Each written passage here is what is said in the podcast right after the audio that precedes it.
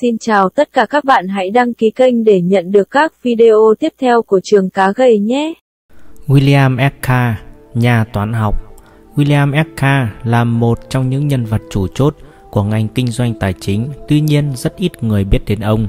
Vậy thì William Eckhart là ai? Ông ta là một nhà toán học từng chuẩn bị lấy bằng tiến sĩ nhưng lại chuyển sang kinh doanh và chưa hề quay lại học vị hàn lâm của ông ta. Ít ra là không chính thức. Những ngày đầu kinh doanh của Eckhart là ở sàn giao dịch cũng không có gì đáng ngạc nhiên khi sau đó ông ta rời bỏ đấu trường kinh doanh mang tính may rủi này theo đuổi một phương pháp đòi hỏi nhiều phân tích hơn của một lĩnh vực kinh doanh dựa trên phương pháp và có hệ thống. Trong 10 năm, FK đã rất thành công trong việc mở rộng tài khoản của mình, chủ yếu do ông dựa trên những tín hiệu nảy sinh từ các phương pháp do ông phát triển và còn được bổ sung bằng sự đánh giá thị trường của chính SK. Từ 5 năm nay, SK còn quản lý một số tài khoản khác. Tiền lợi trung bình trong giai đoạn này là 62%, trong đó năm thua lỗ cao nhất là 7%. Vào năm 1989 và năm 1987 đạt tỷ lệ lãi cao nhất là 234%. Nếu tính từ năm 1978, năm nào SK cũng đạt được tỷ lệ lãi cao hơn 60% và năm 1989 là năm thua lỗ duy nhất của ông. Lúc tôi gặp ông, SK đã mở rộng mối quan hệ với nhiều người hơn trong hoạt động quản lý tài chính sau một thời gian hoạt động ẩn danh do nghề nghiệp yêu cầu. Tại sao lúc này SK lại muốn xuất hiện dưới ánh đèn? Tại sao ông không tiếp tục kinh doanh bằng tài khoản của chính mình, của bạn bè thân hữu và của công ty như trước đây vẫn làm? Một trong lần đề cập đến nhóm Tutler, xem phần sau, Akka đã thật thà thú nhận tôi thấy các sinh viên của tôi đang xoay sở với hàng trăm triệu trong tay, trong khi tôi quản lý một món tiền ít ỏi. Rõ ràng đây là lúc Akka quyết định chuyển hướng nghề nghiệp. Nghiên cứu hệ thống kinh doanh là một công việc rõ ràng SK rất thích và dĩ nhiên đó còn là một cách kiếm sống, nhưng niềm say mê thực sự của ông vẫn là các vấn đề khoa học. Thật vậy, kinh doanh và việc nghiên cứu liên quan đến kinh doanh là những phương tiện SK dùng tạo ra các luận điểm của mình phục vụ cho các mục tiêu khoa học, làm ông ta thích thú. Ông ta bỏ nhiều công sức nghiên cứu các nghịch lý từ trước đến nay vẫn làm điên đầu các nhà khoa học. Eka say mê cơ học, lượng tử do định lý của Ben đã đi ngược với các suy nghĩ thường tình. Tiến hóa cũng là một lĩnh vực ông quan tâm và có lẽ sự nghiên cứu sâu sắc nhất của ông là việc cố tìm hiểu khái niệm về thời gian. Lúc tôi phỏng vấn Eka, ông ta đang nghiên cứu một cuốn sách về bản tính của thời gian. Tiền đề cơ bản của Eka là thời gian trôi qua là một ảo tưởng.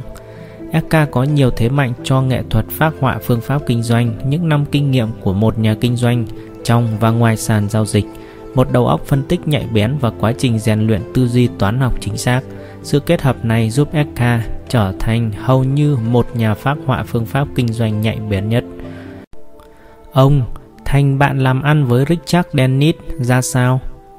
Rick và tôi cùng là bạn ở trường trung học. Chúng tôi hợp nhau vì chung ý thích ở thị trường nhưng không phải kinh doanh đã gắn bó chúng tôi. Rick bắt đầu làm ăn khi còn ở đại học. Tôi ở lại trường chuẩn bị cho luận án tiến sĩ về toán học. Năm 1974, tôi bị xa lầy vì những lý do chính trị. Xa lầy, ý ông muốn nói gì? Lúc đó tôi đang viết một luận án về logic toán học ở Đại học trường Chicago dưới sự giúp đỡ của một nhà toán học nổi tiếng thế giới. Mọi việc đang tiến hành suôn sẻ thì khoa toán của trường có thêm một thành viên mới là một chuyên gia về logic toán học. Về mặt lý thuyết, tôi là sinh viên duy nhất của ông ta, kết quả là vai trò giám sát luận án của tôi chuyển từ vị giáo sư hiện tại sang vị giáo sư mới này. Ông này sau đó bảo rằng ông ta rất muốn tôi làm một luận văn khác, thế là công việc của tôi chẳng đi đến đâu. Dù đã học hết các chương trình, qua hết các kỳ thi và đã hoàn thành hết 3 phần tư luận án. Lúc đó, Rick rủ tôi thử tham gia vào sàn giao dịch chứng khoán, tôi nghe theo và không quay lại trường nữa. Từ một nghiên cứu sinh toán học sang nhà kinh doanh ở sàn giao dịch, xem ra đây là một sự thay đổi tận gốc rễ. Đúng vậy, phải nói rằng logic toán học khác ra với kinh doanh ở sàn giao dịch mặc dù trước đó tôi cũng biết đôi chút về hoạt động dự đoán giá cả thị trường. Dù sao, tôi cũng đến sàn giao dịch với rất nhiều dự kiến. Đó là những dự kiến gì?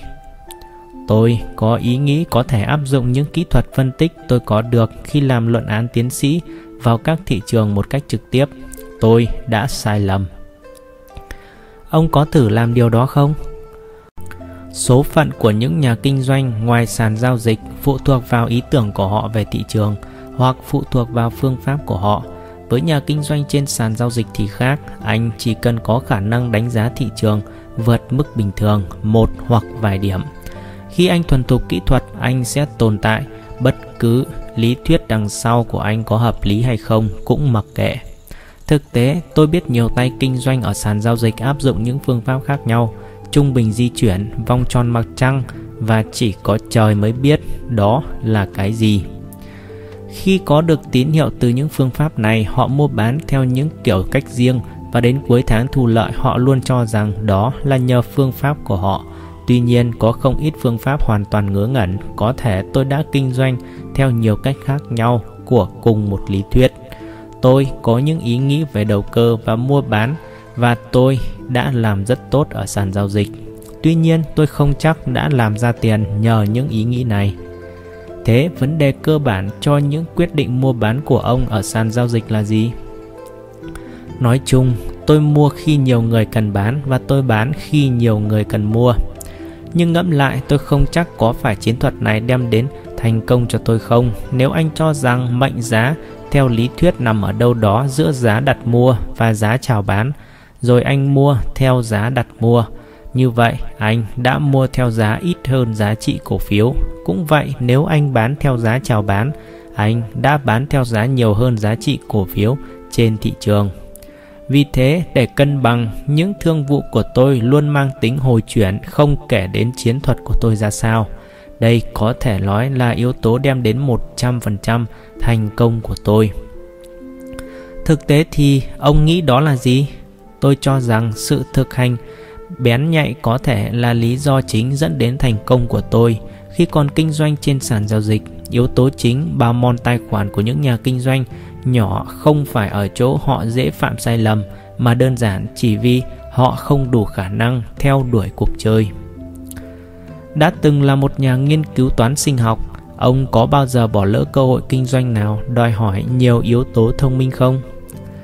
Lúc đầu thì có, nhưng dần ra tôi nghiên cứu kỹ lưỡng hơn về giá cả và đây cũng là một bài toán hóc búa như bất cứ bài toán nào trong chương trình nghiên cứu của tôi.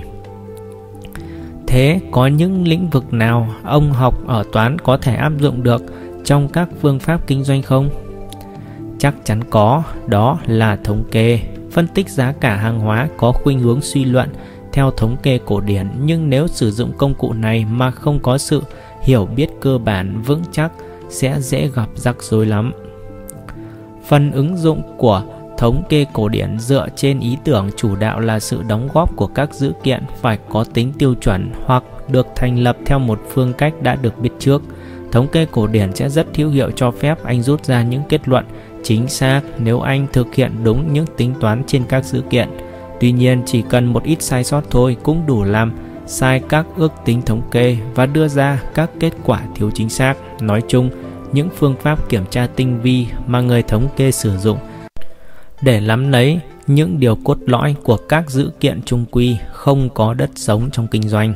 Chúng ta cần làm cùn đi các công cụ thống kê rất mạnh của nó. Ông có thể cho biết ý ông muốn nói rất mạnh là sao? Một ước tính thống kê mạnh không bị đảo lộn nhiều bởi những sai lạc của các dữ kiện tham gia. Tại sao ông thấy những kỹ thuật như vậy thích hợp trong phân tích hệ thống kinh doanh? bởi vì tôi nghĩ những dữ kiện tham gia là giá cả thị trường mang tính bệnh lý. Bằng cách nào? Ví dụ, sự tham gia của giá có nhiều. Varenser, thuật ngữ thống kê có nghĩa sự đo lường khác biệt của các dữ kiện trong thống kê hơn những gì người ta biết trong lý thuyết thống kê thông thường. Benoit Mandelbrot, cha đẻ của khái niệm kích thước phân số đoán rằng những dữ kiện tham gia là sự thay đổi giá cả có những khác biệt vô hạn và khác biệt này ngày càng lớn hơn khi anh có thêm dữ liệu Nếu điều này được chứng minh là đúng thì hầu hết những kỹ thuật thống kê chuẩn mực trở lên vô tác dụng trong ứng dụng các dữ liệu giá cả. Tôi không hiểu lắm thế nào là những khác biệt vô hạn. Một ví dụ đơn giản sẽ cho anh thấy một ý nghĩa của vô hạn. Trò chơi sấp ngửa đồng tiền, chơi trò này sinh ra sự may rủi một chiều. Chúng ta thích thú khoảng thời gian chờ đợi trung bình giữa hai khả năng thắng thua cân bằng nhau liên tiếp giữa mặt sấp và mặt ngửa. Có lẽ là con số trung bình của các lần ném lên giữa hai khả năng trong tổng số lần úp và ngửa. Nếu theo dõi quá trình này, chúng ta sẽ thấy thời gian chờ đợi có chiều hướng ngắn đi, điều này không có gì đáng ngạc nhiên và chúng ta luôn bắt đầu từ vị trí của một mặt đồng tiền trong tính toán thời gian chờ đợi. Tuy nhiên, có đôi khi chỉ có một mặt ngửa hoặc mặt sấp ít xuất hiện, tuy rằng hiếm và vì vậy chúng ta phải chờ một khoảng thời gian rất lâu cho mặt đó, đặc biệt nếu những lần tung đồng tiền lên này lại cho chiều hướng làm tăng khả năng này lên thì thay vì làm giảm xuống. Vì vậy, trong thí dụ này, chúng ta thấy có rất nhiều khoảng thời gian chờ đợi ngắn và nhiều khoảng thật dài. Thế con số trung bình nằm ở đâu? Trong ví dụ này không có số trung bình hoặc số trung bình là vô hạn. Trong bất cứ giai đoạn nào số trung bình cũng sẽ giới hạn dĩ nhiên, nhưng nếu anh thu nhập thêm dữ liệu số trung bình sẽ lên đến vô hạn. Trong ví dụ về đồng tiền sấp ngửa vừa nêu, các tính toán dựa theo kiểu máy tính có thể tạo những mẫu dữ liệu khổng lồ cho phép ông kết luận rằng con số trung bình đó không có giới hạn. Nhưng làm sao ông có thể tuyên bố dứt khoát rằng những khác biệt của những dữ liệu tham gia trong thống kê là giá cả hàng hóa lại không có giới hạn? Có phải dữ liệu có sẵn đó không xa vượt quá giới hạn để rút ra một kết luận như vậy? có những khó khăn khi khẳng định khác biệt của thay đổi giá cả là giới hạn hay vô hạn. Những khó khăn này cũng giống như việc xác định liệu có phải chúng ta đang đối mặt với hiểm họa địa cầu hay không. Có những dấu hiệu cho thấy nhưng cũng có nhận ra nhiệt độ tăng dần lên gần đây từ những khác biệt hỗn loạn khác để có đủ dữ liệu chắc chắn về sự vô hạn của khác biệt giá cả có mà mất hàng thế kỷ Thế điều gì cho thấy sự khác biệt là không giới hạn? Nếu sự khác biệt là không giới hạn sẽ có những kịch bản khắc nghiệt hơn ẩn giấu đâu đó, chắc chắn vượt qua những gì anh có thể tưởng tượng được. Điều này vượt qua hầu hết những ứng dụng thống kê học. Chúng ta hãy quan sát một ví dụ. Chứng khoán S&P rớt xuống 8.000 điểm trong ngày 19 tháng 10 năm 1987 Lý thuyết thống kê bình thường sẽ bảo anh là sự dịch chuyển giá lớn như vậy trong một ngày chỉ có thể xảy ra vài lần trong 1.000 năm. Ở đây chúng ta thấy điều này xảy ra chỉ sau 10 năm ra đời của hợp đồng S&P. Thí dụ này minh họa tuyệt vời cho tính vô hạn của sự khác biệt giá trên thị trường. Bên cạnh việc ngụ ý rằng các nhà kinh doanh cần cẩn thận trong việc hạn chế rủi ro hơn là căn cứ trực tiếp vào các xác suất thống kê, còn có những dấu hiệu thực tế nào của việc sử dụng cái mà ông gọi là một phương pháp rất mạnh đổi lại với những phương pháp thông thường không một ứng dụng quan trọng luôn liên quan đến tình hình, trong đó anh có vài dấu hiệu chỉ ra trong một thị trường nào đó. Vấn đề là làm thế nào kết hợp một cách hữu hiệu nhất những dấu hiệu này. Có thể dựa trên một số cách thức thống kê tinh vi nào đó để thấy được tầm quan trọng của những dấu hiệu khác nhau. Nhưng phương pháp này có xu hướng trồng chất những giả định dựa trên mối quan hệ giữa các dấu hiệu. Trong nhiều tài liệu thống kê, anh có thể thấy rằng ở hầu hết các dữ kiện, chiến thuật tốt nhất không phải là sự đánh giá phần nào nhiều hơn, phần nào mà đánh giá những dấu hiệu theo kiểu một hoặc không. Nói cách khác, chấp nhận hay phản đối. Nếu một dấu hiệu đủ thỏa mãn có thể sử dụng được thì xem nó quan trọng ngang với những dấu hiệu khác.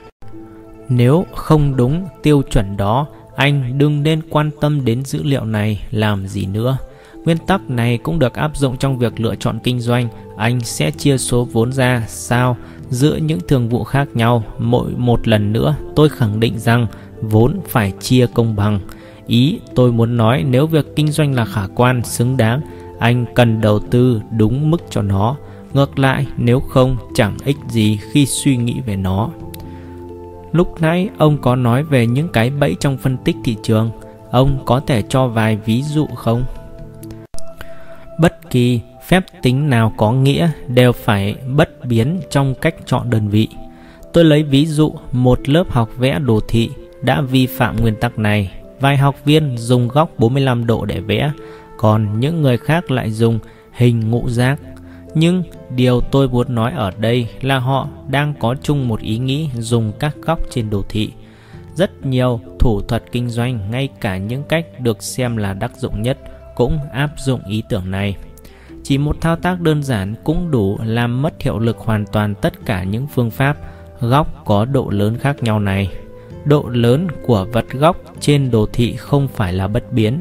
Chúng có thể thay đổi tỷ lệ, ví dụ hãy xem xét kỹ thuật vẽ đường dịch chuyển giá ở góc 45 độ.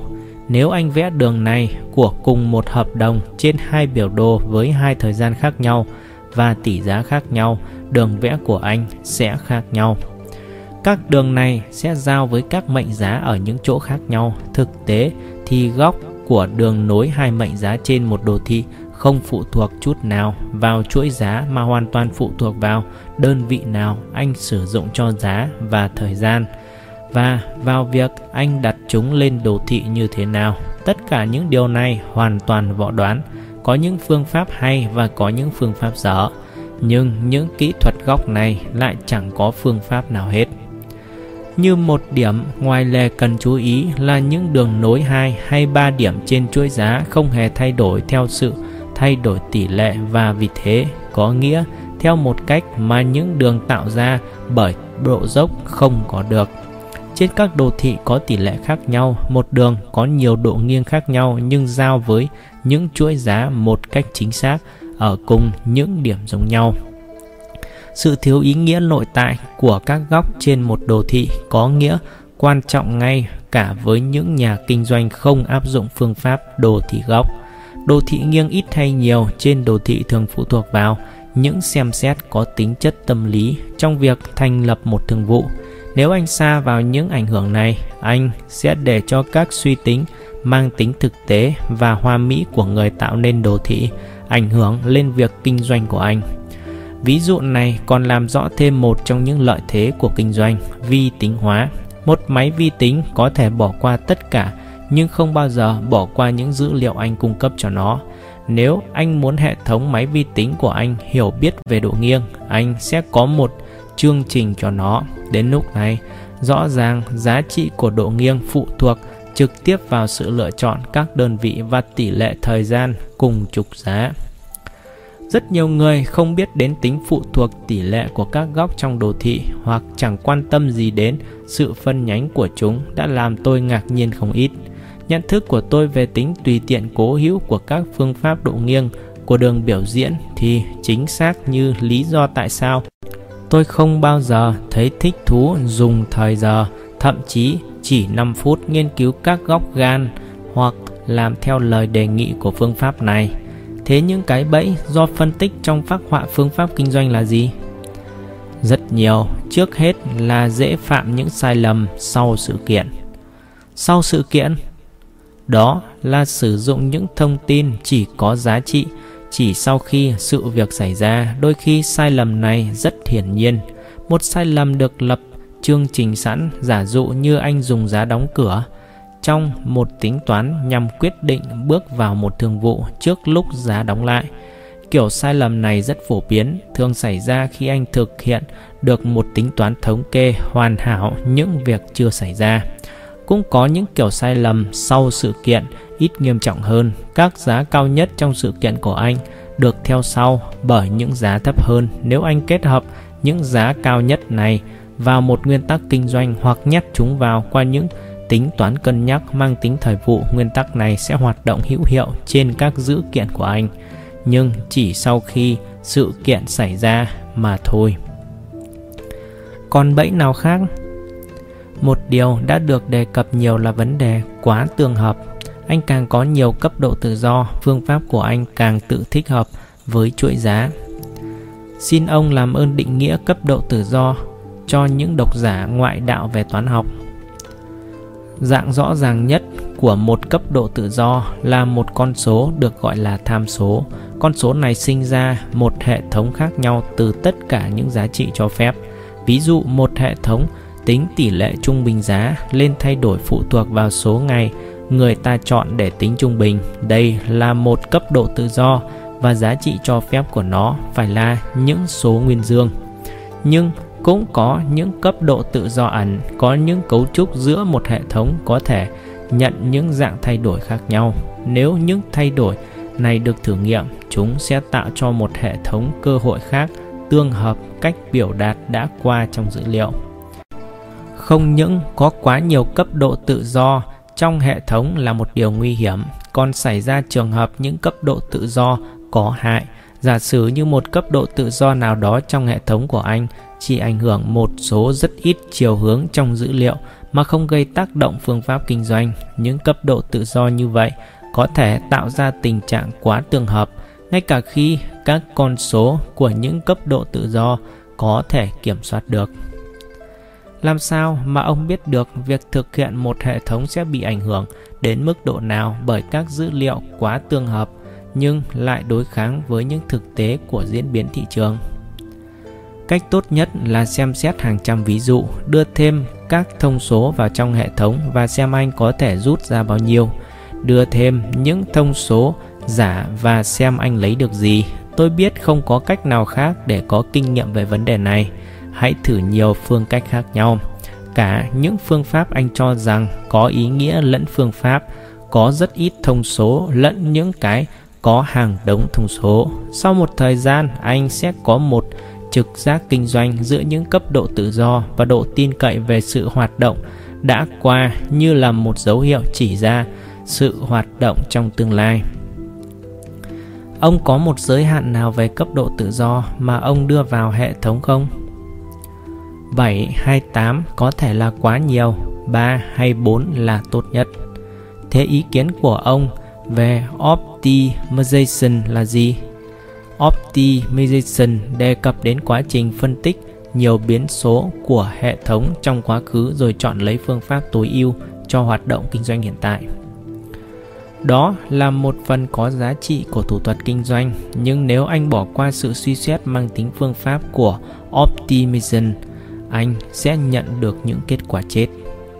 Làm thế nào tránh được điều này? Rõ ràng anh đã không thoát ra khỏi những yếu tố mâu thuẫn nhau. Nếu anh đang cố tránh việc phân tích nhiều biến số, anh sẽ nhận được cái cuối cùng là một hệ thống thấp hơn nhiều so với cái lẽ ra hệ thống này đã có. Tuy nhiên, nếu anh phân tích quá nhiều biến số, anh sẽ có một hệ thống cho anh biết nhiều về quá khứ hơn tương lai anh phải bằng cách này hay cách khác đứng trung gian giữa hai thái cực ngoài những gì chúng ta đã đề cập đến, ông có lời khuyên nào cho những người đang quan tâm đến sự phát triển hệ thống nếu các kết quả biểu diễn không phải là vấn đề anh quan tâm hết mức, thì chẳng có ích gì khi theo đuổi nó cũng vậy, nếu anh muốn có các kỹ thuật thống kê tinh vi, chất đống giả thiết để có kết quả biểu diễn hoàn hảo, anh phải đặc biệt nghi ngờ tính vững chắc của hệ thống. Nguyên tắc chung là phải đặt nghi vấn với kết quả đạt được, một hệ thống càng có vẻ vững chắc bao nhiêu. Anh càng phải cứng rắn hơn trong cố gắng bác bỏ chúng. Ý nghĩa này đi ngược với suy nghĩ thường tình của con người rất nhiều. Con người thường muốn tạo lập một hệ thống trông càng tốt chừng nào hay chừng đấy. Để chứng minh các lý thuyết của chúng tôi là không có căn cứ chứ không phải khẳng định chúng. Các Popper đã đấu tranh cho ý tưởng rằng tất cả sự tiến triển trong kiến thức đều có kết quả từ những cố gắng, cho dù giả thiết này của ông ta về mặt đại thể đúng hay sai. Chắc chắn đó là một quan điểm đúng đắn áp dụng trong nghiên cứu kinh doanh. Anh phải cố gắng hết sức mình chứng minh các kết quả của anh là sai anh phải cố tiêu diệt cái sản phẩm nhỏ này của mình hãy nghĩ đến tất cả sai sót trong hệ thống của anh và tất cả những vấn đề đáng nghi ngờ nếu anh thách thức hệ thống của anh bằng những cố gắng thật tình nhằm bác bỏ nó có thể chỉ có thể thôi nhé hệ thống của anh sẽ vững chắc ông có dùng mô hình đồ thị trong các phương pháp của mình? Hầu hết những gì, bao nhiêu nhỉ? 98% trông rất tốt đẹp trên đồ thị lại không hữu hiệu. Tại sao? Đầu óc con người được làm ra để sáng tạo nên các mô hình. Chúng ta có thể nhìn thấy mô hình giữa những dữ kiện rối rắm. Có một quyển sách thống kê diễn tả điều này như sau. Một con mắt người cũng quá đủ để nhận thấy các mô hình ở khắp nơi. Nói cách khác, trên một đồ thị, anh sẽ thấy nhiều hơn cả những biểu diễn trên đó. Lại nữa, chúng ta không xem xét dữ liệu một cách chung chung, có nghĩa là khi mắt người lướt trên một đồ thị, chúng sẽ không định giá tất cả dữ kiện theo kiểu cào bằng. Thay vào đó, chúng ta sẽ có khuynh hướng tập trung vào những trường hợp nào đó nổi bật và tạo lên ý nghĩa dựa trên các yếu tố cơ bản của những trường hợp đặc biệt này. Tính tự nhiên, thường tình của con người là nhặt ra những thành công vượt bậc của một phương pháp và cũng để xem xét kỹ những thất bại làm anh tởm đến già. Vì vậy, việc nghiên cứu khá kỹ lưỡng các đồ thị sẽ làm cho người ta mang ý tưởng rằng thống kê đó tốt hơn nhiều so với giá trị thực tế của nó. Ngay cả trong trường hợp anh tiến từng bước một vẫn sẽ có khuynh hướng ảnh hưởng đến kết quả. Thực tế thì ảnh hưởng này tồn tại trong tất cả cuộc nghiên cứu khoa học và đây là lý do tại sao xảy ra nhiều sự phân tích hết sức mù quáng.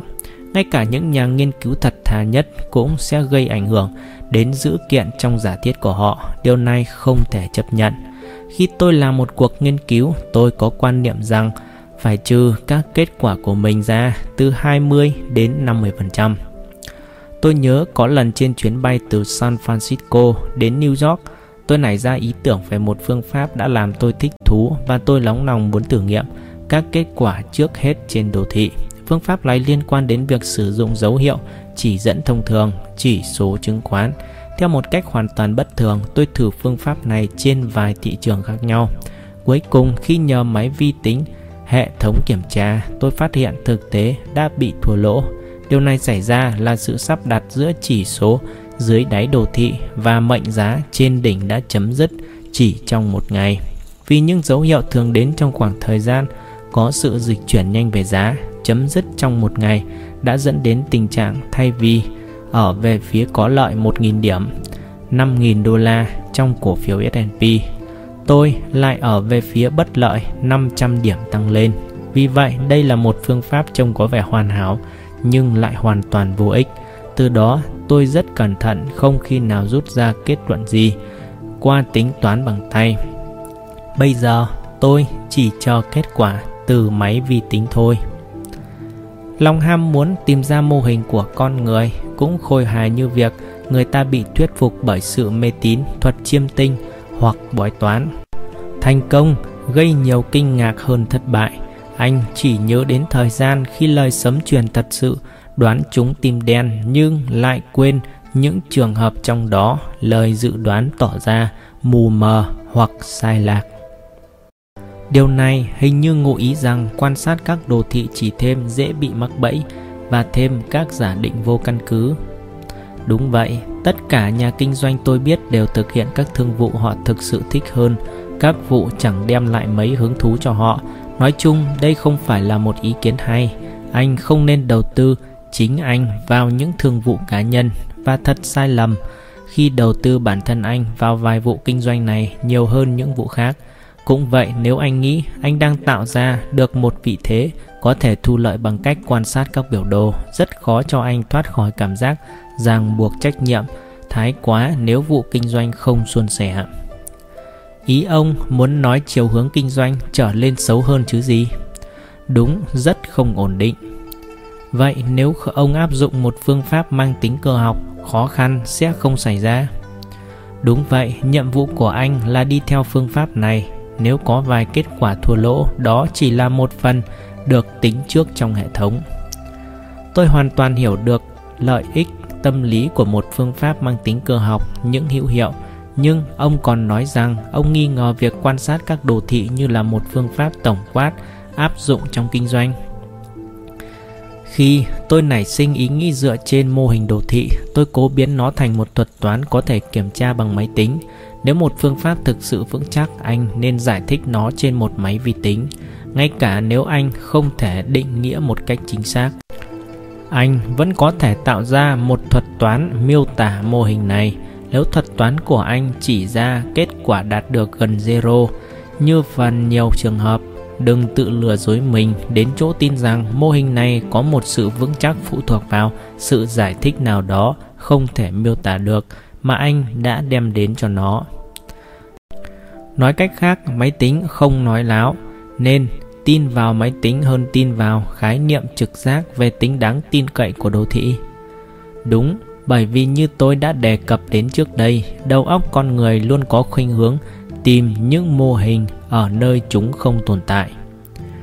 Ông theo phương pháp của ông một cách tuyệt đối hay đôi lúc lại để những phương pháp khác can thiệp vào. Vào thời điểm này của cuộc chơi, các phương pháp kinh doanh dựa trên máy tính chỉ là các thuật toán học vẹt. Chúng có thể phức tạp nhưng vẫn đơn giản trong suy luận. Bất cứ hệ thống nào tôi biết nếu kinh doanh ở mức độ rộng, thỉnh thoảng bị lạc lối dẫn đến rủi ro nghiêm trọng. Dĩ nhiên điều này có thể tránh được bằng cách kinh doanh nhỏ thôi, nhưng như vậy có nghĩa là chấp nhận trường hợp xấu nhất có thể xảy ra. Như thế, đó là một giải pháp tốn kém so với toàn bộ chương trình thực hiện. Tốt hơn nên kinh doanh ở một cấp độ hợp lý và nếu thấy anh đang bị đặt trong tình trạng nguy hiểm, hãy gạt phương pháp của anh qua một bên và quay lại. Hơn nữa, một phương pháp hay sẽ thỉnh thoảng hướng anh đến chỗ làm điều gì đó ngu ngốc. Trong những trường hợp như thế này, sự phán đoán của chính anh rất quan trọng. Tuy nhiên, nói chung nếu đó là một phương pháp tốt, đừng bỏ qua trừ khi phương pháp này rõ ràng phá rối các ý định phác họa. Đừng lâm vào thói quen ngày nào cũng áp dụng hệ thống, hãy dùng tài khéo léo và sức sáng tạo của chính anh trong nghiên cứu. Ông có thể đưa ra ví dụ về một phương pháp phá rối các ý định phác họa. Trong một ngày, thị trường chứng khoán xuống giá thảm hại ngày 19 tháng 10 năm 1987 tôi đang bán non các cổ phiếu S&P và đô la châu Âu ở thời điểm đóng cửa. Cổ phiếu S&P xuống 8.000 điểm nhưng đô la châu Âu chỉ xuống 5 điểm. Đầu óc kinh doanh của tôi bảo rằng đô la châu Âu lẽ ra phải xuống tối thiểu 40 hay 50 điểm để tương hợp với sự trượt giá S&P. Ngay cả mặc cho phương pháp của tôi vẫn là bán kỳ hạn đô la châu Âu, tôi cũng chấm dứt thương vụ vì không thích diễn biến của thị trường lúc đó quyết định này có đúng không? Đúng, ngày hôm sau thị trường mở cửa gần 300 điểm cao hơn. Khi ông phát hiện phương pháp ông đưa ra tạo nên một điều gì đó không tương hợp với các ý đồ định trước. Nhưng trong trường hợp đồng đô la châu Âu ông vừa dẫn chứng, lúc đó ông có điều chỉnh lại phương pháp cho thích hợp với nguyên tắc mới trong trường hợp này không? Nếu anh thấy mình hay gặp phải cùng một kiểu rắc rối nào đó hoặc nếu anh phát hiện một sơ hở trong hệ thống, đó là lúc phải thay đổi. Nhưng anh cũng không nên cứ gặp điều gì không vừa ý là thay đổi xoành xoạch. Không có một hệ thống thuật toán có lý phức tạp nào hoạt động tương tự với các ý định của người viết ra nó một cách hoàn hảo tất cả mọi sự kiện. Người viết chương trình không thể lường trước tất cả tình huống có thể xảy ra ngay cả nếu có thể đưa một thông số vào hệ thống cho một điều cả năm chưa chắc xảy ra một lần là một việc làm ngớ ngẩn. Còn ví dụ nào khác trong đó ông không tuân theo phương pháp đã có sẵn trong đầu? Có, đó là trong thời gian xảy ra cuộc chiến vùng vịnh. Đây hoàn toàn là một tình huống bất ngờ. Chưa bao giờ trước đó chúng ta chứng kiến một cuộc chiến có báo trước ngày giờ. Trong thâm tâm, tôi không muốn kinh doanh lúc đó, nhưng tôi lại có suy nghĩ khác. Quan niệm của tôi là bỏ qua một cơ hội kinh doanh, quan trọng là một sai lầm nghiêm trọng hơn nhiều một lần kinh doanh thất bại. Trong bất kỳ phương pháp kinh doanh nào, anh cũng có thủ sẵn các biện pháp bảo vệ, nghĩa là đảm bảo anh thoát ra khỏi thương vụ. Trong những trường hợp kinh doanh trở lên bất lợi, mặt khác nếu anh bỏ qua một cơ hội, anh sẽ không có gì bảo vệ. Anh sẽ không thể tham gia vào thương vụ nếu muốn. Hơn nữa bỏ qua một cơ hội kinh doanh có thể làm anh lản trí và bất ổn định đặc biệt khi anh đang lâm vào tình trạng thua lỗ. Và như nhiều quyết định kinh doanh sai lầm khác Điều này sẽ làm anh tốn nhiều tiền hơn cả số tiền anh thua lỗ trong kinh doanh. Bỏ lỡ một thương vụ lớn thường gây ảnh hưởng đến toàn bộ chiến lược kinh doanh của anh. Đôi khi có thể mất hàng tuần mới quay lại được vị thế cũ. Vì tất cả lý do này, tôi cảm thấy không kinh doanh lúc này là không thích hợp. Nhưng ông đang nói về lúc ông không tuân theo phương pháp đề ra mà. Tôi tham gia vào vụ đó nhưng kích cỡ thương vụ đã giảm xuống phân nửa. Điều gì xảy ra vậy? Tôi liên tiếp thua lỗ. Có tình huống nào khi không áp dụng phương pháp đề ra đã làm ông thất bại hoàn toàn? Rất nhiều, một trường hợp đáng nhớ xảy ra vài năm trước khi tôi đã bị một chuỗi thất bại dài hơn mức bình thường. Lúc đó tôi đang đầu cơ tiền mặt, một vài sự kiện thế giới nổ ra. Rồi hồi cuối tuần khiến giá tiền mặt tăng lên không ngờ, sáng thứ hai có vẻ như tôi đang kiếm được một số kha khá.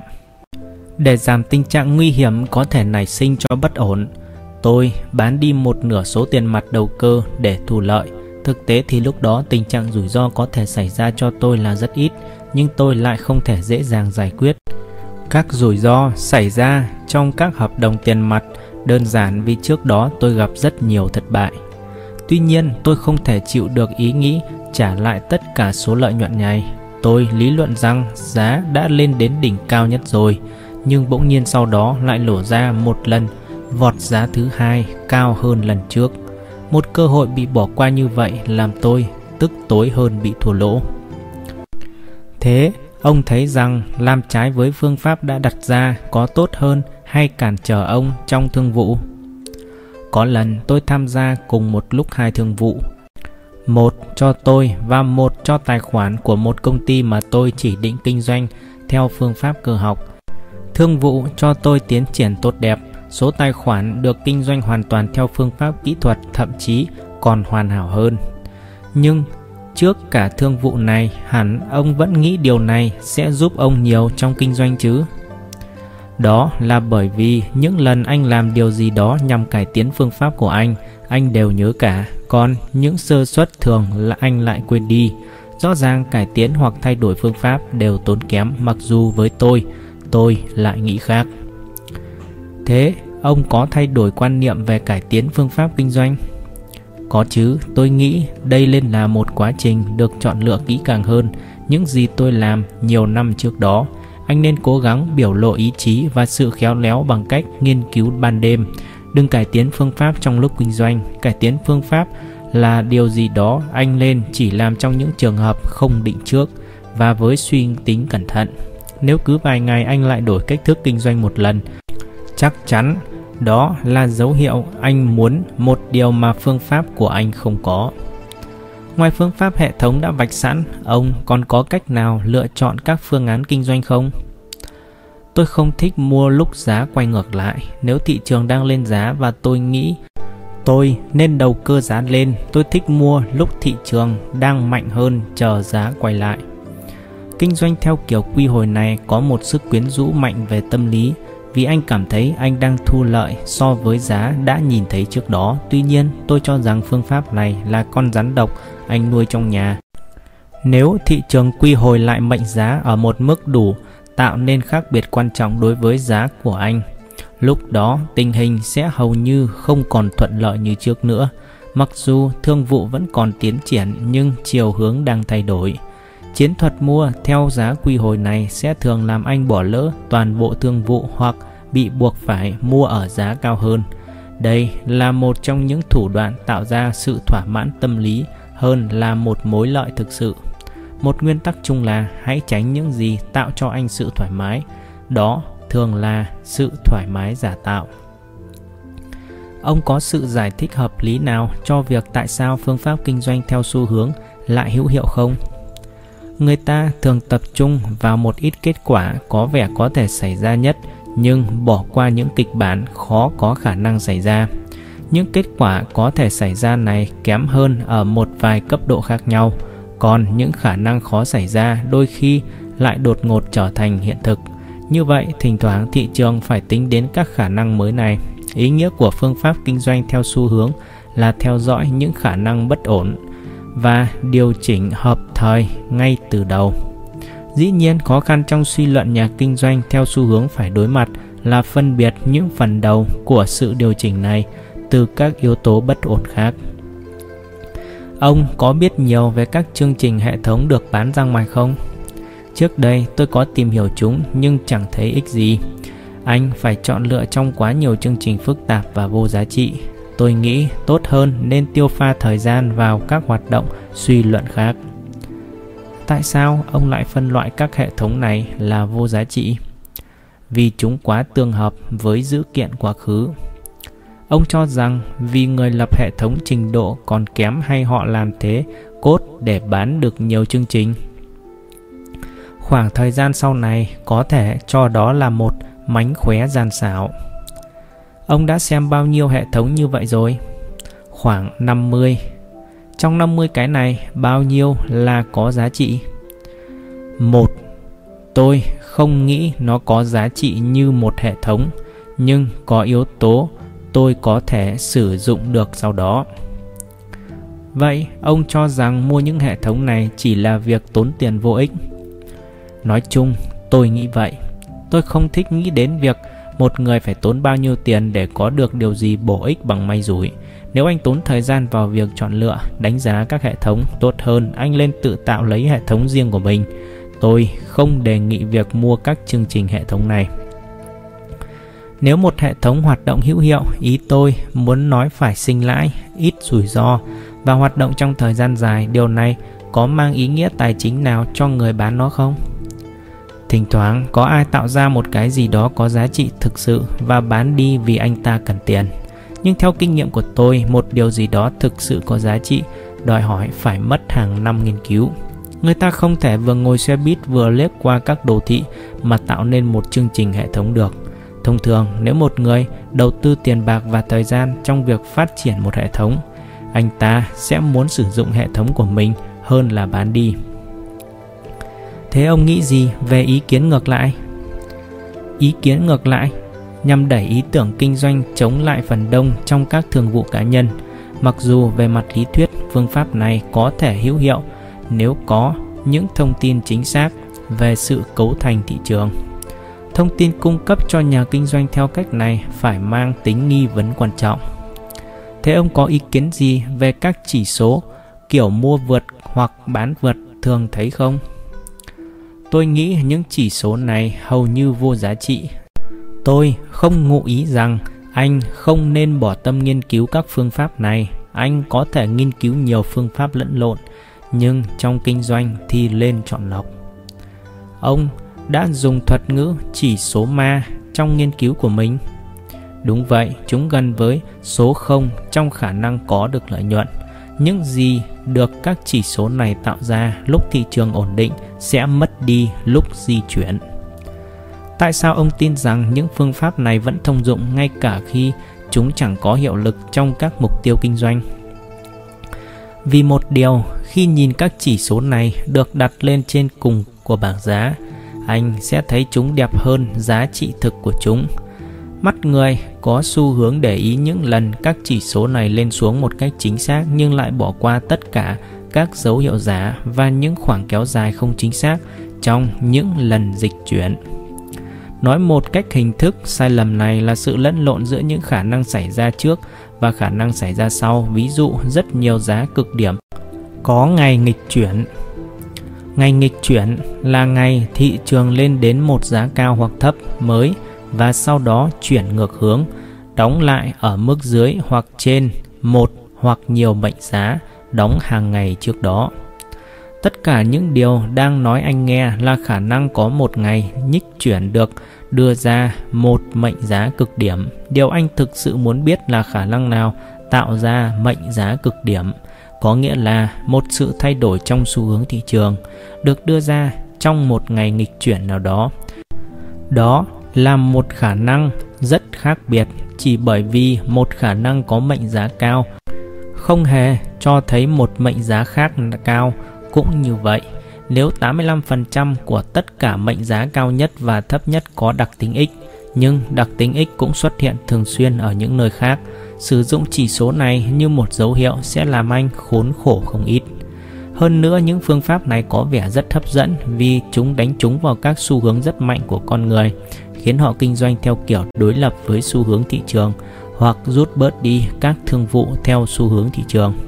Các phương pháp này luôn xui khiến người ta thoát ra các vụ kinh doanh có lợi chỉ căn cứ vào các chứng cứ hết sức nông cạn.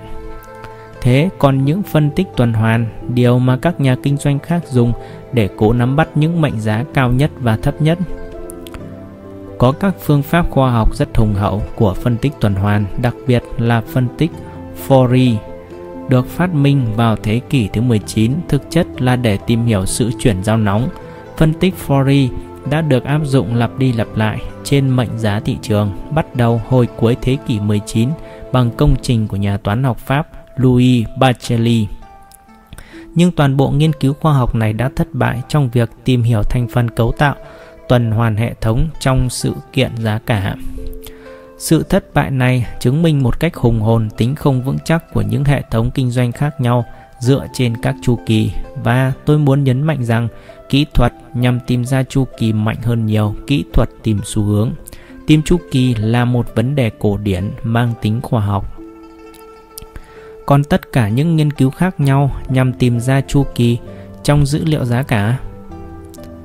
Thị trường lên và xuống, vì vậy trong mức độ hiểu biết nào đó của con người, thị trường có chu kỳ. Vấn đề là ở chỗ anh có thể vẽ một đường xin một cách khá tương hợp, ngay cả với những mô hình hoàn toàn bất quy tắc trên thị trường. Nếu anh cho phép các khoảng tuần hoàn ngắn lại hay rộng hơn và thậm chí quay ngược như nhiều lý thuyết gia về chu kỳ đã làm anh có thể làm cho các chu kỳ này tương hợp với hàng loạt dữ liệu trôi nổi trên thị trường nhưng các kỹ thuật thống kê chính xác như phân tích Fourier chẳng hạn sẽ chỉ ra rằng những vòng chu kỳ này là hoàn toàn lộn xộn. Ông có tin rằng các cố gắng áp dụng thông minh nhân tạo vào kinh doanh sẽ thành công? Tôi cho rằng các công cụ điều khiển học cuối cùng cũng sẽ thực hiện tất cả công việc của con người kể cả kinh doanh. Hiện nay, các công cụ điều khiển học còn nhiều hạn chế so với con người. Tuy nhiên, một ngày nào đó chúng sẽ được làm cho hoàn hảo hơn. Tôi không nghi ngờ rằng cuối cùng nhà kinh doanh giỏi nhất thế giới sẽ là một thiết bị tự động. Tôi không nói điều này sẽ sớm xảy ra, có lẽ phải mất vài thế hệ nữa. Phần lớn trí thức hàn lâm cho rằng vì tính chất bất định của giá thị trường nên không thể triển khai được các hệ thống kinh doanh có thể nắm bắt được các quy luật của thị trường trong một thời gian dài. Ông nghĩ sao? Bằng chứng họ đưa ra không có cơ sở thực tế rõ ràng, ông đã thấy hàng trăm nhà kinh doanh và quản lý thu lợi nhờ các phương pháp mang tính cơ học dựa trên giá cả thị trường. Thế còn lý luận rằng các nhà kinh doanh thành công là do may mắn có thể đúng nhưng khả năng có thể thành công như vậy hầu như zero. Một người đã thành công do may mắn lại tiếp tục may mắn nữa hầu như không tưởng. Thực tế, các phương pháp đã giúp chúng ta. Năm này qua năm khác, chúng ta truyền đạt các phương pháp này cho người khác và chúng lại làm việc cho họ. Rồi họ quản lý tiền của người khác và các phương pháp lại tiếp tục làm việc. Luôn luôn có khả năng xảy ra may mắn nhưng khả năng này vô cùng nhỏ thực sự đã có sự thay đổi về quan điểm trong vấn đề này. Lúc tôi mới bắt đầu bước vào nghề kinh doanh, phương pháp cơ học bị xem là trò vớ vẩn. Từ đó đã có rất nhiều bài viết càng ngày càng tăng, chứng minh rằng lý thuyết thị trường không quy luật là sai lầm. Kinh doanh theo hệ thống từ đó chuyển biến từ một ý tưởng bên lề, trở thành một phương pháp chính thống theo kiểu mới. Tôi không nghĩ rằng điều này xảy ra không có căn cứ Tuy nhiên, tôi không quả quyết lắm về việc ý tưởng này sẽ được mọi người chấp nhận. Dĩ nhiên, ông không thể chứng minh phản ứng giá là không quy luật. Đúng vậy, anh đang cố chứng minh có sự cấu thành hệ thống về giá. Mặc dù một mệnh đề phủ định có thể đúng nhưng rất khó làm cho vững chắc vì anh đang cố chứng minh một điều không tồn tại. Ví dụ, hãy xem xét mệnh đề phủ định rằng không có kẹo sô-cô-la bay quanh sao mộc. Điều này có thể đúng nhưng rất khó chứng minh. Lý thuyết thị trường không quy luật có nhược điểm là đó là một mệnh đề phủ định. Vì thế, trong sự vắng mặt của các chứng cứ chứng minh ngược lại, đây có thể là một lý thuyết khả thi để duy trì được. Tuy nhiên tại điểm này, tôi nghĩ có đủ chứng cớ trái ngược để bất kỳ nhà khoa học nào tán thành ý tưởng rằng các thị trường là không có quy luật, nên nhìn vào thực tế để chấp nhận nó. Những năm gần đây, việc quản lý tiền tệ được các nhà kinh doanh chuyên nghiệp sử dụng các chiến thuật vĩ tính hóa và khuynh hướng nương theo xu hướng thị trường đã tăng lên đáng kể. Ông có cho rằng sự phát triển mới này sẽ giết chết những con gà đẻ trứng vàng như ta thường nói trong tục ngữ không? Câu hỏi liệu ưu thế của các nhà kinh doanh theo phương pháp mới đặc biệt là nhóm những nhà quản lý lớn có đang làm hư hỏng việc kinh doanh theo phương pháp đã có hay không thì thật mà khó trả lời vì có hai cách dẫn chứng khác nhau sinh ra kết luận trái ngược nhau. Thứ nhất, dẫn chứng thống kê định tính cho thấy rằng các phương pháp vẫn hoạt động hữu hiệu. Thế rồi lại nảy sinh lời bàn cãi rằng ưu thế của các nhà kinh doanh phương pháp phải thay đổi thị trường theo một cung cách mà lợi nhuận không còn có thể được trích ra nữa. Nói cách khác, các nhà lý thuyết về thị trường không quy luật có thể vẫn đứng vững rất khó mà xem những chứng cứ không đồng nhất như vậy theo một cách hiểu thông thường. Vì vậy, kiểu dẫn chứng này có thể chống lại kiểu dẫn chứng kia. Cả hai lý lẽ đều có thể đúng, vậy ông tin vào cái nào? Các nhà kinh doanh phương Pháp vẫn còn một đồng minh lâu đời và rất lặng ký, thiên tính con người. Thiên tính con người không bao giờ thay đổi, may mắn là vẫn có rất nhiều người kinh doanh theo bản năng, nhưng không nghi ngờ trò chơi đã trở nên khó khăn hơn nhiều. Trong thuyết tiến hóa, một trong những đáp án được đưa ra nhằm giải đáp câu hỏi cho sự phong phú của việc sinh sản theo giới tính là giả thiết Red Queen. Giả thiết này dựa trên nhân vật trong truyện Alice xứ sở thần tiên. Ở đất nước này, anh phải chạy nhanh hết tốc lực chỉ để ở lại một chỗ.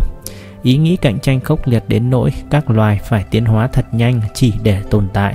Sinh sản là một kiểu tiến hóa tương tự có một sự cạnh tranh gay gắt như vậy trong kinh doanh hệ thống đến nỗi nhà kinh doanh phải phát triển thật nhanh các phương pháp để có thể tồn tại. Việc các tay chuyên nghiệp tham gia ngày càng đông vào thị trường thế giới, theo ông có làm thay đổi bản tính của các thị trường theo kiểu mà các phương pháp mạnh mẽ trước đây đã không còn hiện hữu nữa.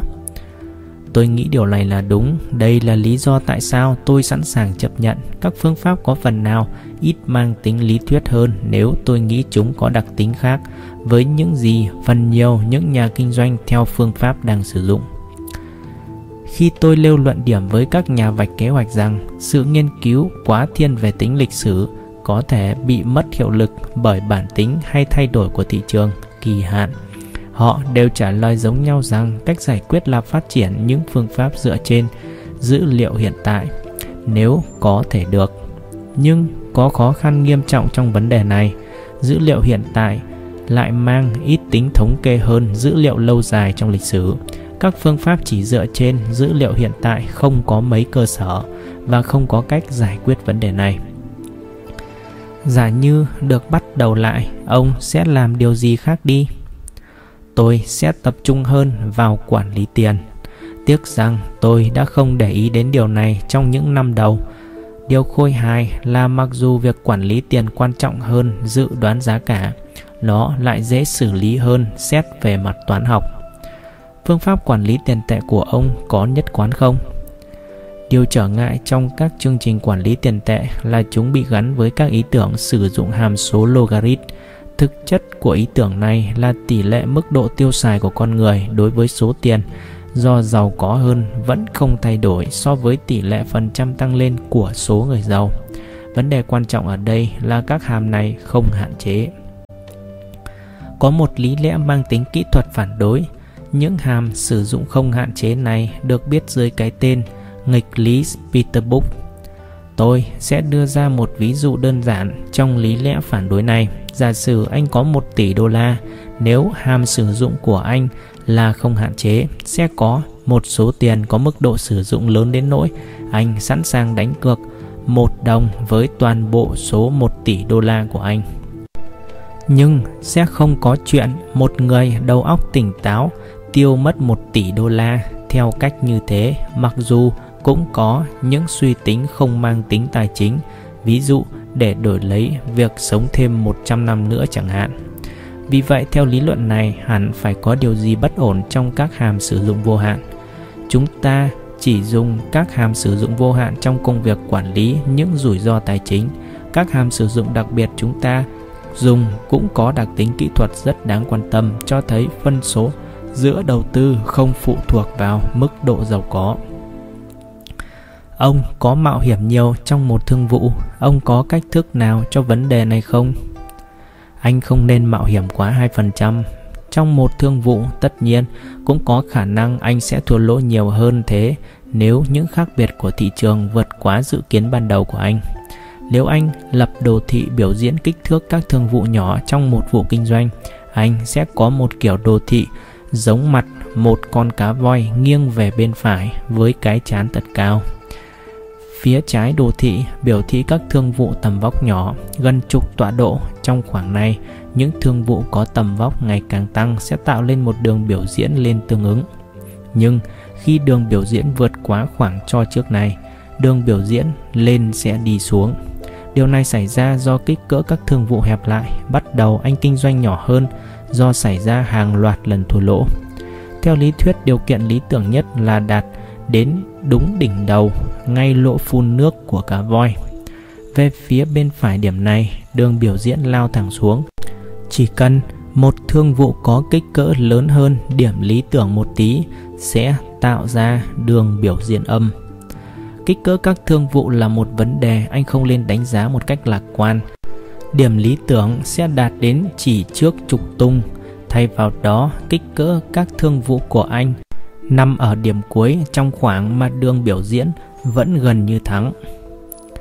Thế trí thông minh có quan trọng trong kinh doanh không? Tôi không thấy có nhiều tương quan giữa kinh doanh thành công và thông minh. Trong các nhà kinh doanh siêu hạng có vài vị khá thông minh, còn những vị khác lại không. Trái lại nhiều người cực kỳ thông minh lại là những tay kinh doanh tồi. Thông minh vừa phải cũng đủ rồi, cái quan trọng hơn là tinh thần. Tôi cho rằng ông có liên quan đến công trình phát triển những hệ thống mà nhóm The Tullet đã học được. Xin xem phần tiếp theo về nhóm Tullet. Đúng vậy. Theo tôi biết, chất xúc tác cho chương trình đào luyện của nhóm Tullet là sự bất đồng ý kiến giữa ông và Richard Dennis về việc con người có thể học hỏi nghệ thuật kinh doanh thành công hay không. Đúng, quan điểm của tôi là kinh doanh không thể huấn luyện được. Tôi cho rằng không cần thiết phải học vì chúng ta có thể kinh doanh thành công. Chẳng ích gì cho một nhà kinh doanh có thêm một kiến thức nào đó chẳng thể bao quát hết trong một chương trình mang tính cơ học, nhưng tôi đã sai lầm. Chương trình của Tulet đã cho thấy một thành công vượt bậc, họ đã học được cách kinh doanh hết sức hoàn hảo câu trả lời cho vấn đề liệu kinh doanh có thể được huấn luyện không là một câu khẳng định hoàn toàn. Ông có cho rằng các phương pháp Dennis và ông trình bày với nhóm Tulet có phần nào bị biến dạng đi vì hiện nay đã có thêm 20 môn đồ sử dụng phương pháp này. Khó mà nói được điều này, cho dù họ vẫn kinh doanh theo phương cách cũ, tuy nhiên cũng khó thấy họ sử dụng các phương pháp này đến mức độ nào. Tôi cho rằng nhiều người trong số này hiện nay đã ít nhiều làm khác đi. Nếu kinh doanh là là có thể học hỏi được, vậy bất cứ ai đủ thông minh cũng học được chứ. Bất cứ ai, đây không phải khoa học về vũ trụ, tuy nhiên học lúc nào cũng dễ dàng hơn thực hành rất nhiều. Phương pháp kinh doanh tốt lại thường trái với nếp nghĩ thông thường của con người. Với người cho dù đã học hết những điều cơ bản chỉ một tỷ lệ phần trăm rất nhỏ sẽ trở thành nhà kinh doanh thành công. Nếu một trò chơi cá cược giữa một nhóm người tham gia được kéo dài đến lúc nào đó, cuối cùng chỉ còn một người thắng chọn số tiền. Nếu có bất cứ kỹ thuật nào liên quan đến, kỹ thuật này sẽ làm mạnh thêm quá trình tập trung tất cả tiền đánh cược vào tay chỉ một vài người. Những điều tương tự như vậy cũng xảy ra trên thị trường, xu hướng chung là các cổ phiếu từ nhiều người cứ tập trung vào một ít người nào đó. Điều này ngụ ý rằng để chiến thắng anh phải đứng về phía thiểu số. Nếu cứ giữ lấy thói quen và khuynh hướng thường tình của con người trong kinh doanh, anh sẽ bị đa số thu hút và thất bại là điều không tránh khỏi. Ông có thể cho biết rõ hơn thói quen thường tình của con người dẫn đến thất bại theo ý ông là gì không? Các nhà lý thuyết trình bày thí nghiệm, trong đó người ta được đưa ra nhiều sự lựa chọn khác nhau giữa những điều biết chắc, các món tiền nào đó chẳng hạn, và các vé sổ số đơn giản để xem những vật ưa thích được sắp xếp theo thứ tự hợp lý như thế nào. Kết quả, họ thấy là người ta nói chung sẽ chọn những thứ chắc chắn có được tiền, hơn là những món sẽ có với số tiền lớn hơn vé sổ số rồi, họ mới chọn đến những vé số ít có khả năng trúng hơn, nhưng số tiền trúng lại cao hơn nhiều những thứ kia. Cuối cùng, họ tránh xa những vé số chắc chắn sẽ thất bại, những khuynh hướng rõ ràng thuộc bản năng này của con người không thích hợp trong kinh doanh. Hãy nhận phần lớn của anh, nhưng đừng lánh xa các thất bại. Lời khuyên người ta thường lặp lại là hãy nắm lấy cơ hội, nhưng đừng quên chuẩn bị chỗ đứng khi thất bại. Lời khuyên tốt hơn cho các nhà kinh doanh phải là, đừng vô vập lắm khi cơ hội đến, nhưng khi nước đến chân, hãy nhảy nhanh như thỏ. Một câu cách ngôn phổ biến nhưng hoàn toàn sai lạc là, có lợi nhuận, anh sẽ không phá sản. Câu này đã làm nhiều nhà kinh doanh thực sự phá sản. Những tay không chuyên phá sản vì thua lỗ nặng, còn tay chuyên nghiệp phá sản vì lợi nhuận ít tóm gọn vấn đề lại là gì? Thiên hướng con người không muốn tạo ra nhiều lợi nhuận nhất, mà tạo ra nhiều cơ hội thu lợi nhất. Long ham muốn tạo ra nhiều nhất số lần thành công trong kinh doanh hoặc hạn chế thấp nhất số lần thất bại, lại có tác dụng ngược, chống lại nhà kinh doanh. Tỷ lệ thành công không phải là điều quan trọng nhất trong hoạt động kinh doanh. Còn thiên hướng nào khác của con người? Ông cho rằng phá hỏng sự thành công trong kinh doanh một điều tôi mệnh danh là tiếng gọi phản phương hướng. Đó là một tập hợp các yếu tố nhận thức và tình cảm làm nhà kinh doanh tự động đi ngược lại các phương pháp kinh doanh của anh ta. Người ta muốn mua rẻ bán đắt. Chính điều này là một yếu tố phản phương hướng. Khái niệm thế nào là rẻ và đắt phải được xác định ở khoảng nào đó. Khuynh hướng chung của con người là xem một giá là bình thường, vì mắt họ quen những gì giá trên hay dưới mức này đều bị xem là bất thường. Điều này dẫn người ta đến chỗ kinh doanh trái với xu hướng mới vừa xuất hiện với ý nghĩ rằng mệnh giá cuối cùng rồi sẽ quay lại mức bình thường. Như thế khác nào trải thảm đỏ cho các tai họa. Còn khía cạnh nào khác trong thiên hướng con người ngăn cản thành công? Điều thật sự đáng lưu ý là sự tham gia dài hạn của các kết quả rút ra từ kỹ thuật kinh doanh, phương pháp và các thủ tục nhưng về mặt tâm lý mà nói, điều có vẻ tối quan trọng là liệu những vị thế kinh doanh anh có được hiện tại sẽ hoạt động hữu hiệu không vì thế hiện tại trông có vẻ quan trọng hơn bất cứ sự biện minh mang tính thống kê nào khác như vậy, điều xảy ra khá phổ biến là anh uốn mình theo hướng kinh doanh hiện tại với ý nghĩ lợi thế trong các con số thống kê lâu dài sẽ tự nảy sinh lợi nhuận trong tương lai. 2. Trong số sai phạm nghiêm trọng trong kinh doanh, thả lỏng cương cho các thất bại và bộp chộp vơ lấy lợi nhuận khi chưa chín mùi. Này đều chung một cố gắng nhằm giúp vị thế kinh doanh hiện tại được chưa nhiều cơ may thành công hơn nhưng lại là điều phương hại nghiêm trọng cho các dự án lâu dài.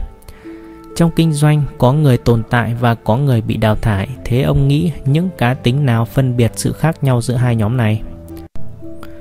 Người vượt qua sự khắc nghiệt của thị trường biết cách tránh né những tình huống trong đó các thương vụ không thành công khiến anh ta trở thành bất ổn định để rồi tạo thêm những thương vụ tồi tệ khác nữa. Anh ta cũng phải biết cảm nhận nỗi đau mất mát nếu không có được điều này. Thật đáng buồn, anh sẽ ở trong tình trạng của những người kém may mắn không còn cảm nhận nỗi đau một cách bén nhạy. Như vậy, khi bàn tay đã cháy sạch, anh mới biết đã để nó lên lò lửa. Chẳng có cách nào tồn tại trên thế giới này không đau đớn, cũng giống như thế, trên thị trường nếu thất bại không làm anh tổn thương. Tồn tại về mặt tài chính xem ra rất ít cơ may. Tôi biết một vài nhà đại triệu phú bắt đầu bước vào thương trường với khoản tiền được thừa hưởng. Hầu như họ mất sạch số tiền này vì không cảm nhận được nỗi đau mất mát.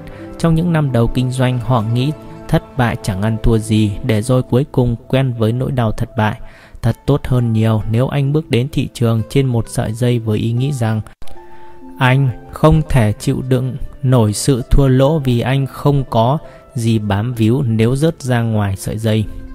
Tôi đặt cược vào người bắt đầu kinh doanh chỉ với vài ngàn đô la hơn những người có trong tay cả hàng triệu.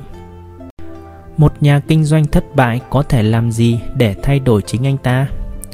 Tôi sẽ dẫn ra hai tình huống, nếu không biết tại sao mình thua lỗ, nhà kinh doanh sẽ không còn tí hy vọng lật ngược thế cờ, trừ phi anh ta tìm được lý do nào tạo nên sai sót.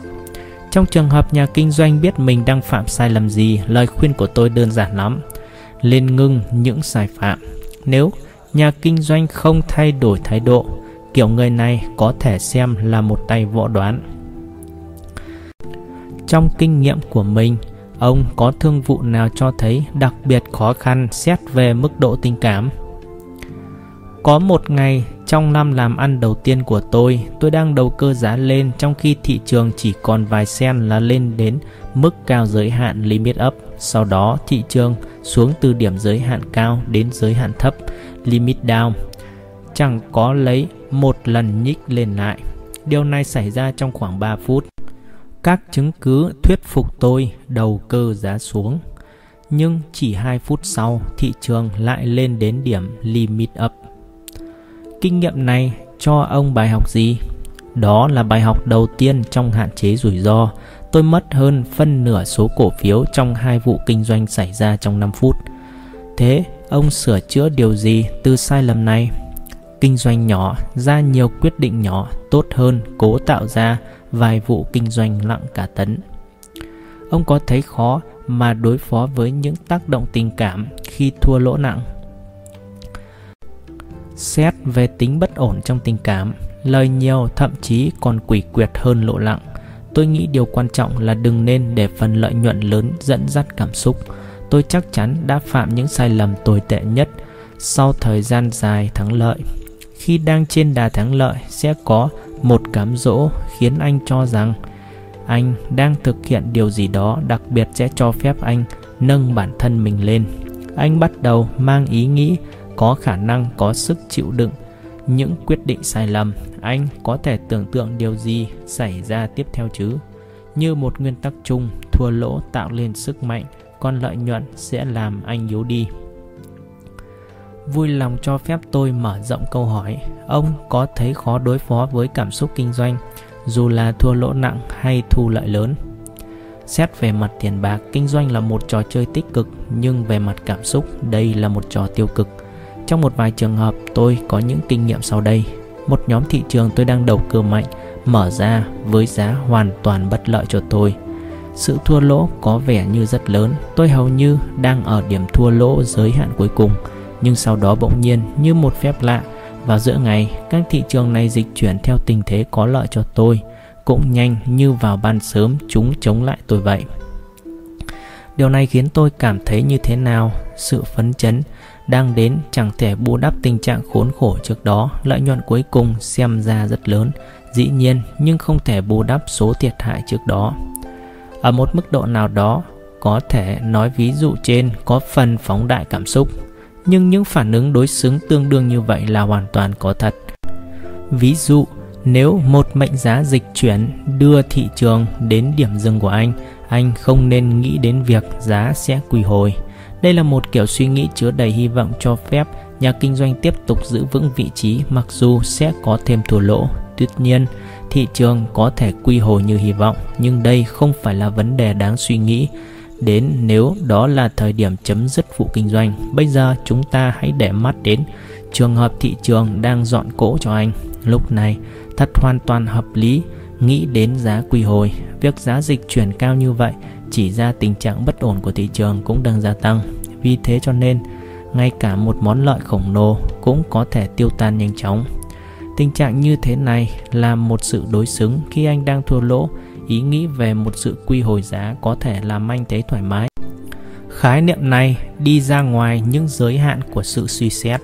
Trái lại, ý nghĩ về một sự quy hồi giá sẽ khiến anh bất an khi anh đang thu lợi trên thị trường – nhưng đây lên là một suy xét được tính trước kinh doanh chứa đầy những điều đối xứng như vậy và như tôi nói tạo ra một trò chơi tiêu cực xét về mặt tình cảm nếu kinh doanh không đem lại thỏa mãn cảm xúc nó chỉ hợp lý xét về mặt tài chính thôi chứ gì Tôi không thể tưởng tượng làm sao người ta kinh doanh không vì mục tiêu tài chính.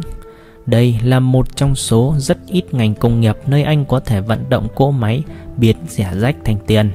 Richard Dennis bắt đầu chỉ với vài trăm đô la và nay đã nắm trong tay hàng triệu đô la chỉ trong chưa đầy hai thập niên. Quả là hấp dẫn. Nếu anh chỉ muốn chơi trò tìm thỏa mãn trong cảm xúc, chắc chắn anh sẽ thua lỗ vì những cảm giác thoải mái thường đưa đến quyết định sai lầm. Richard Dennis thường nói có phần mang tính bông phèn. Đừng làm điều gì tạo cho anh thỏa mãn. Một nguyên tắc chúng tôi truyền đạt cho nhóm Tudler là khi tất cả tiêu chuẩn đã cân bằng, hãy làm những gì anh ít muốn làm nhất. Anh nên quyết định ngay từ đầu anh đang kinh doanh vì niềm vui hay thành công. Anh có thể so sánh sự thành công với tiền bạc theo một cách nào đó. Điều này không quan trọng, nhưng để đạt chiến thắng trong kinh doanh, anh phải kinh doanh vì sự thành công. Kinh doanh còn đòi hỏi niềm say mê tột độ khi so sánh các yếu tố tăng cường sự say mê, các nhà tâm lý học hành vi thấy rằng không chỉ yếu tố tích cực mới tăng cường và kích thích niềm ham thích, mà chính những yếu tố bất ổn định, cả tích cực lẫn tiêu cực mới kích thích niềm say mê nhiều nhất, cũng như con chuột không biết trước cảm giác sung sướng hay đau đớn trước khi chạm vào chiếc bẫy. Có thể so sánh cảm xúc của một con bạc khát nước với nhà kinh doanh trong thị trường kỳ hạn. Cả hai đều nghiện như nhau. Tuy nhiên, như hầu hết các yếu tố gây tác động của kinh doanh hàng hóa, thói quen nghiện luôn luôn treo trên đầu mối đe dọa của sự hủy hoại. Đây là lý do tại sao nhiều tay chơi may mắn cuối cùng vẫn cháy túi rời sòng bạc. Ông có lời khuyên nào cho việc đối phó với cái bẫy tình cảm cản trở trong kinh doanh? Vài người rất giỏi kiềm chế cảm xúc trong trường hợp mất tự chủ. Một tay kinh doanh lão luyện có lần bảo tôi, đừng nghĩ đến việc thị trường sẽ làm gì. Anh hoàn toàn bất lực trong việc kiểm soát thị trường. Hãy nghĩ đến điều anh lên làm vào lúc đó. Một cách chi tiết chẳng ích gì tiêu phí thời gian nghĩ đến những kịch bản lý tưởng anh vạch sẵn cho thị trường vì trong những tình huống hoàn hảo đó anh chẳng có chuyện gì để làm nữa. Thay vào đó, tốt hơn nên tập trung vào những việc anh ít muốn chúng xảy ra nhất. Và vào những phản ứng nên có của anh nếu những điều này xảy ra. Thế còn lời khuyên đối phó trong lúc đang thua lỗ. Lo lắng cho sự thua lỗ cũng chẳng lợi lộc mấy. Nếu anh lo lắng, hãy dồn sức vào việc tìm hiểu, nghiên cứu. Những năm ở cnd công ty dennis and Ekka cùng làm việc. Khi lâm vào tình cảnh thua lỗ, chúng tôi tạo những cuộc nghiên cứu rất tốt. Ông cho rằng nhờ vào những lần đó, ông mới có được động cơ mạnh nhất, cải tiến các phương pháp kinh doanh. Có thể lắm. Trong những lần quan sát thị trường và việc kinh doanh, những năm qua có điều gì nổi bật, đặc biệt gây kinh ngạc hoặc phản trực giác không? Khoảng vài năm trước có một công ty tổ chức cuộc thi dự đoán hàng năm căn cứ vào một thời hạn cho trước các ứng viên phải đoán được giá thỏa thuận của các hợp đồng kỳ hạn trong một khoảng thời gian nào đó.